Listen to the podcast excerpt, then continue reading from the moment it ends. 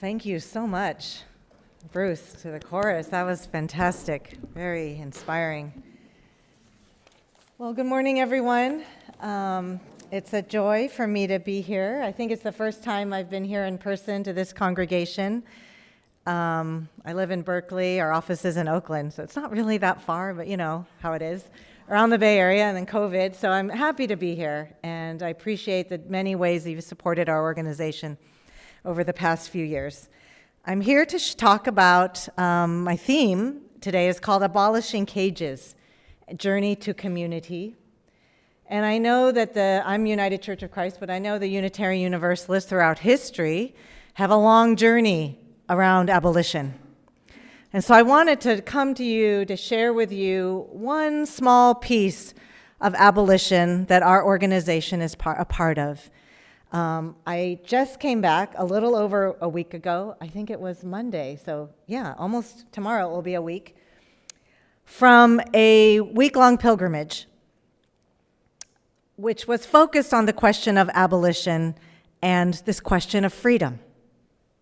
There were 50 of us who traveled on a bus, nearly 500 miles um, to all of the six remaining detention centers in California. Now, I don't know how many of you know somebody who's an immigrant. Anybody know any? I, I mean, we're in California. Everybody know somebody who's an immigrant? Okay. All right, good. Um, how many of you are aware of immigration detention? You've heard about it, you've seen it, maybe you've known somebody who was in it. Well, we've been part of a multi year effort to actually abolish immigration detention. Because in the course of American history, that is actually a relatively new phenomena. The first immigration detention facility was Angel Island in the Bay, next to Alcatraz Island, um, which was established in 1910 primarily to enforce the Chinese Exclusion Act, which was something that affected my family. Uh, the Chinese Exclusion Act, you know, from 1880s until World War II ended, um, was designed to racially exclude Chinese people of Chinese, Chinese descent from coming. And so that detention center was there primarily to enforce that law, but ended up enforcing the law and excluding people from all over um, the Asia Pacific region and also the Southern Hemisphere. So, up until I would say about the 1980s or 1990s, immigration detention was relatively small. But in the 18, 1980s, 1990s, along with the prison boom, which California led the way, led the way of the prison boom of mass incarceration, immigration detention also boomed and escalated.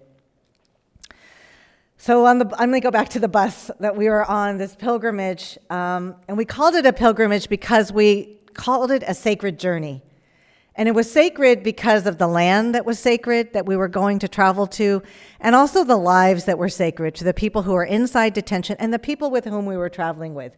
We had a number of faith leaders, we had some community leaders, but we also had people who had once been detained in those very facilities that we were visiting. This was the first time they were returning to their place of trauma, that their place of being kidnapped, of being withheld from their families. They were survivors and they'd gotten the taste of freedom to be on the bus with us. So, the question of freedom we're raising is what does it mean in the United States when every day tens of thousands of people are deprived of their freedom because they are immigrants, because they were born in another country, that they're detained in cages every day on U.S. soil? So, we began in Kern County in Bakersfield to, uh, we traveled to Adelanto, to the high desert, to Calexico in Imperial County along the border, and then to San Diego. We traveled over dry fields and lands that were once indigenous and home to the Southern Valley Yokuts, the Serranos, the Cocopah, and the Kumeyaay. These lands that were colonized by Spain, which led to the theft of land, enslavement, forced labor, and actually imprisonment of native peoples in California's first prisons, the, the Catholic missions. We drove by parched lands that it seemed impossible to imagine how these parched lands could grow and produce fruits and vegetables that feed the nation in the desert. It was unnatural, and also what was unnatural was the prevalence of prisons that dotted the freeways that we traveled through. prisons that have been intentionally planted there with billions of dollars of investments. In one county, Kern County, there are 26 carceral facilities. The highways, you see signs, the names of prisons, past and present Corcoran, California City, Chowchilla, Manzanar. Military bases, foreign names imprinted on the land that tell the history of militarization, detention, caging, and prisons. The US government runs the largest immigration detention system in the world, with over 200 immigration prisons or jails, which are essentially immigration prisons. This is just one tiny fraction of the US government's uh, carceral system, which also is the largest in the world, uh, with over 2 million people who are held in cages each day. Immigration detention, just for definition, is the government practice of incarcerating human beings while they wait for a decision on their immigration case or their potential deportation. Immigration detention impacts women, men, mothers, sisters, grandfathers, uncles, brothers, neighbors, carpenters, farm workers, refugees, asylum seekers, and children.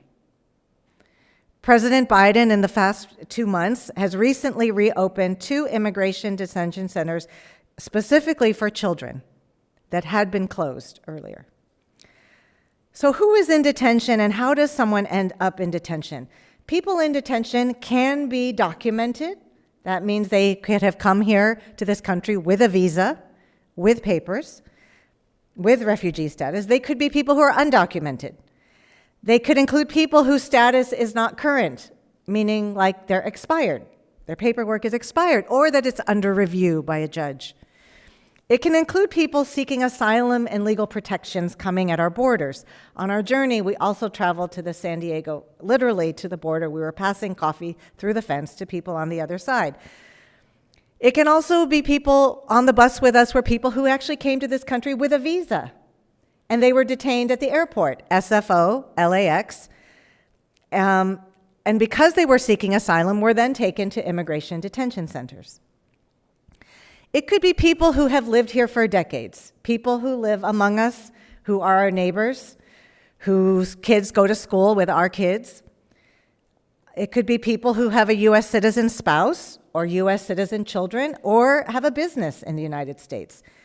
They could be people who came as refugees, as children in the Vietnam, during the Vietnam War. Or people who had a green card, but because they have a past conviction or a past interaction with law enforcement and have served their time, they can be then turned over to immigration detention upon completion of parole or completion of their sentence, even after they complete their time, even after they have been rehabilitated and earned released. Because they were not born here, they would have lost their status and are then sent to immigration detention for deportation. On the bus with us was everybody in this category. As you can see, there are many categories. Immigration detention is not a crime. You don't have a conviction, you don't have a public defender. So that means um, you don't know how long you're going to be there. There are some people inside who we talk to through the phone who have been inside for nine years. 80% of adults who are in immigration detention in the United States are held in facilities run by for profit private prisons who publicly trade on the market and are doing very well. In California, 100% of immigrants held are 100% are being held in for profit prisons. Because 10 years ago, there were 15 detention centers. But the ones that we have been able to close successfully, now there are six. There were 15, there are now six. So we are on a trajectory towards abolition. It are the ones that were government contracts, I'm sorry, that were ones that were contracting with the federal government with a local county. So the jail, the immigration detention facility that I worked closely with, I don't know if any of you ever came to one of our vigils, was the one in the uh, Richmond, California so Contra Costa County. The county had a contract with Department of Homeland Security to house immigrant detainees in their local jail.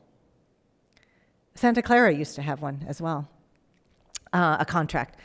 Um, the, co- the county in Contra Costa County was getting $5 million a year to house that. So the detention centers we've been able to close have all been ones that were that have some government accountability. We could go to the county supervisors. We could talk to our elected representatives. We could say, "Why are we doing this?"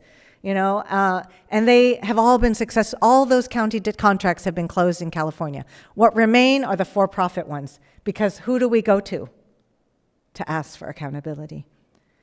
So at Interfaith Movement for Human Integrity, our mission is overall mission is to address the criminalization of people of color primarily through the immigration and, and incarceration systems. We organize and we bring together people of various faiths and life experiences to work together for the dignity and full participation of immigrants and those who have been impacted by incarceration. Our journey on this pilgrimage was part of a multi year campaign to close detention centers. I told you it's been going for 11 years, and we've been closing, you know, what, six, nine. We've closed nine. Not just us, but in coalition across the state. In the, in the detention center in Richmond, we began a vigil there on Holy Week, um, Passover and Holy Week of April 2011. We held a monthly prayer service Many Unitarian churches participated. There are many Unitarian churches in that part of Bay Area. And after seven years, the, the county got out of that contract. Um, one of the most important things I want to share with you is that I experienced on this pilgrimage was the reflections from people, of course, who had been detained, some as recently as six months ago. And I want to show with you, can we show the first video clip? How's everybody doing? My name is Guillermo Medina. And I think um, need to make sure that the sound I was, is going. I was in detention. I was in this this same detention center just about six months ago. And first thing is a lot of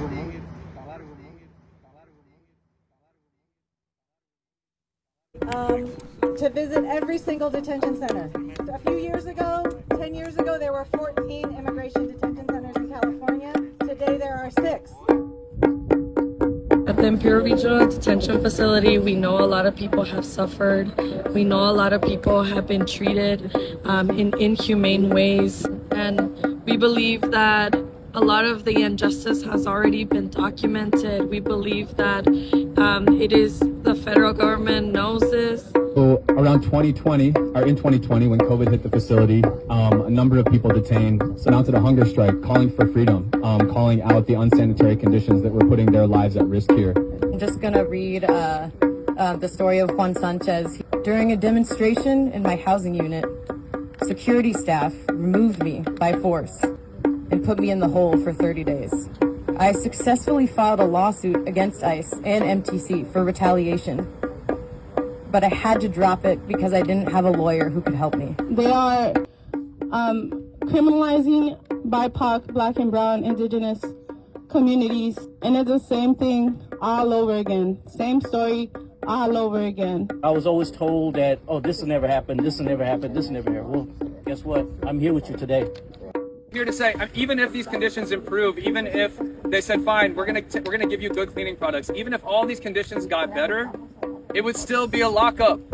It would still be a prison for people who either came here seeking protection or did their time in the, in the, criminal punishment system and then get stuck here for years and years. And that has to stop, and it doesn't need to be that way. These millions can go to something good. Good. Good. So, at Interfaith Movement for Human Integrity, our work to abolish cages is grounded in spiritual values, which I, I bet many of you share that all people are created in the image of God, that we are to love our neighbor as ourself, that we must not commit harm, but we have a duty to prevent harm, that no one is born for bondage, and that profiting over the ownership and abuse of other people is immoral. We have successfully closed nine detention centers, and the result has been that local communities have become more safe. Less people are being rounded up in ICE raids because less beds are available for them. We've successfully created alternatives that actually people don't need to be detained in order to show up to their immigration appointments. They can be home in their community, they can be working and providing for their children. They can have community support to help them stabilize so that they can meet their obligations to show up for immigration hearings, which sometimes can be a process of four to five years. They don't have to be locked up the whole time. We call that community accompaniment. And then the last piece we've sought to address is the argument given to us by local communities, especially rural communities, who said, but we need the jobs. These detention centers and prisons have been put there by the government. And so we've asked the government of California to do something to help these communities transition out of this carceral economy. So this year, for the first year, we passed a budget initiative of $5 million. It's not very much considering how much all of this costs.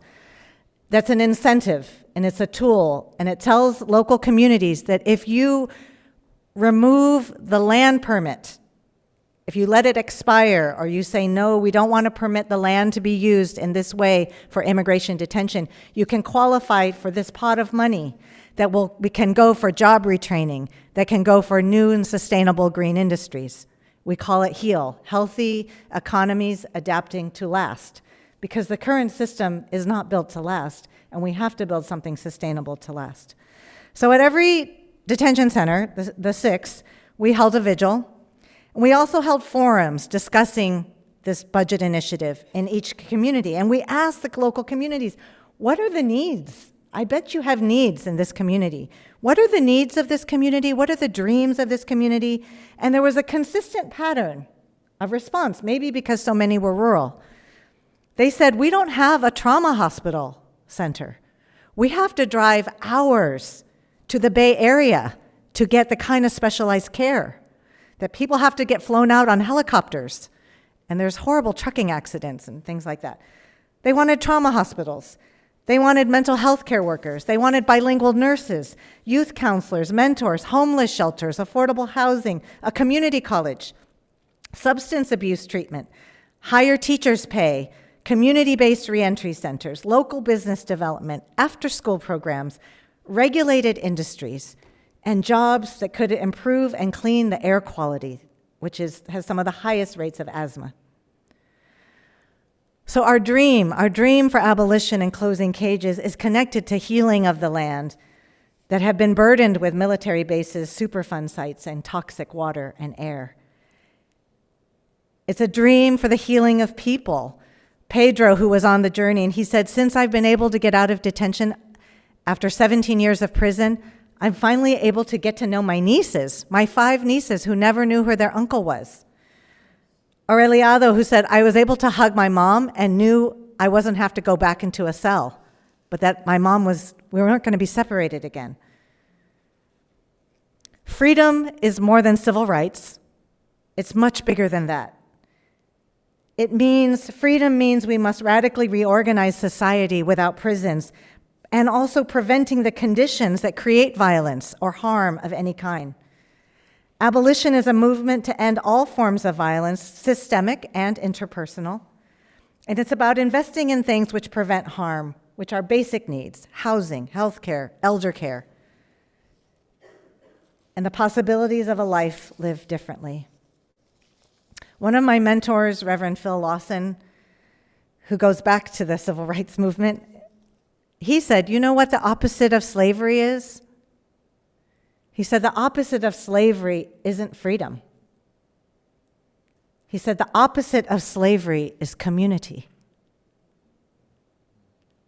And I think about this because I think of some of the guys like Guillermo. He's free, but he still has his immigration court case. He still doesn't know what's going to happen.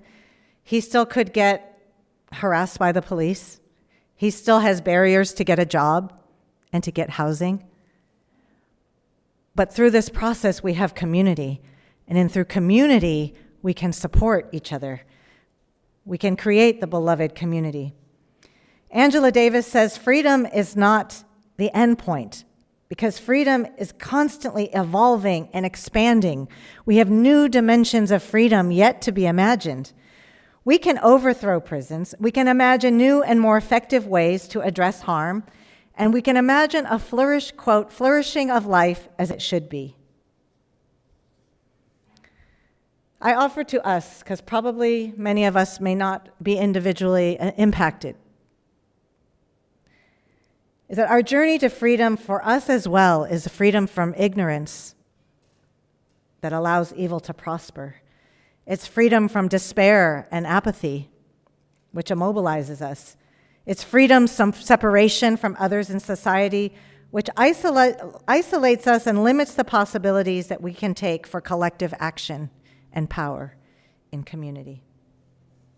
So, my invitation for the UU Church of Palo Alto, I'm very serious about this, is there's two things. Um, we have an accompaniment program where we ask congregations to accompany newly arrived migrants' families. If they don't have somebody to accompany them, they are often put into immigration detention. The ones who have family already here, they have somebody, they have a name, they have an address. But there are new people coming every day who don't know a soul in the United States uh, with an address. And so we're being asked, and I'm asking congregations everywhere I go, to extend our concept of kinship and family and community. And can we be that first anchor for someone so that they could anchor other people in their families who are also fleeing violence and harm? So we have a training program for congregations who want to do accompaniment. We have families today on a waiting list because we don't have enough teams. We have a need for housing hosts, people who can provide. We have four congregations who provide temporary housing, sometimes two weeks, sometimes a month, sometimes six months, in their compound for a family that otherwise would be. Can you imagine coming to this country and your first time and you're living on the streets of the United States under a freeway? We have families like that with children. So we're asking congregations to think about how could they, or people in congregations, how could you be a housing host for temporary housing so someone can get, catch their breath and get settled, and we'll have accompaniment teams that can help them. So they can restart their lives in community, not in a cage. So that's the first one, to think about accompaniment. We have a whole section on our website about accompaniment, what that means, what's the roadmap for a congregation to do accompaniment. We have other congregations here in Palo Alto who have done it. The Congregational Church in the Congregational Church here in Palo Alto, and also the Lutheran Church in, in Palo Alto. The second thing is advocacy. And I hope, I know you all are very good at advocacy. I'm connected with some of your UU, our UU partners. But to advocate with us to close down detention centers, we're on this goal to close down these last six. Um, we're also part of a statewide campaign to close 10 prisons in California, which the legislative analyst has said California should close 10 because the numbers are down and this cost is tremendous for these very old and decrepit facilities. Um, and to support us uh, in our efforts to free individual people. So there's a systemic advocacy, but there's also the individual freedom campaigns. There are people in detention right now who were on the bus with us. It's because we wrote letters because we had people who had letterhead, you know, people who could say they were a U.S. citizen and they were vouching that someone should be able to come home to their family. So advocate, support letters, phone calls. We'll be doing Christmas letter, you know, letter writing in, the, uh, in November in a couple weeks. Things to help people inside get free.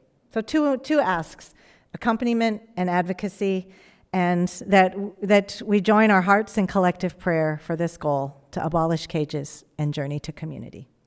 There's handouts in the back. Thank you.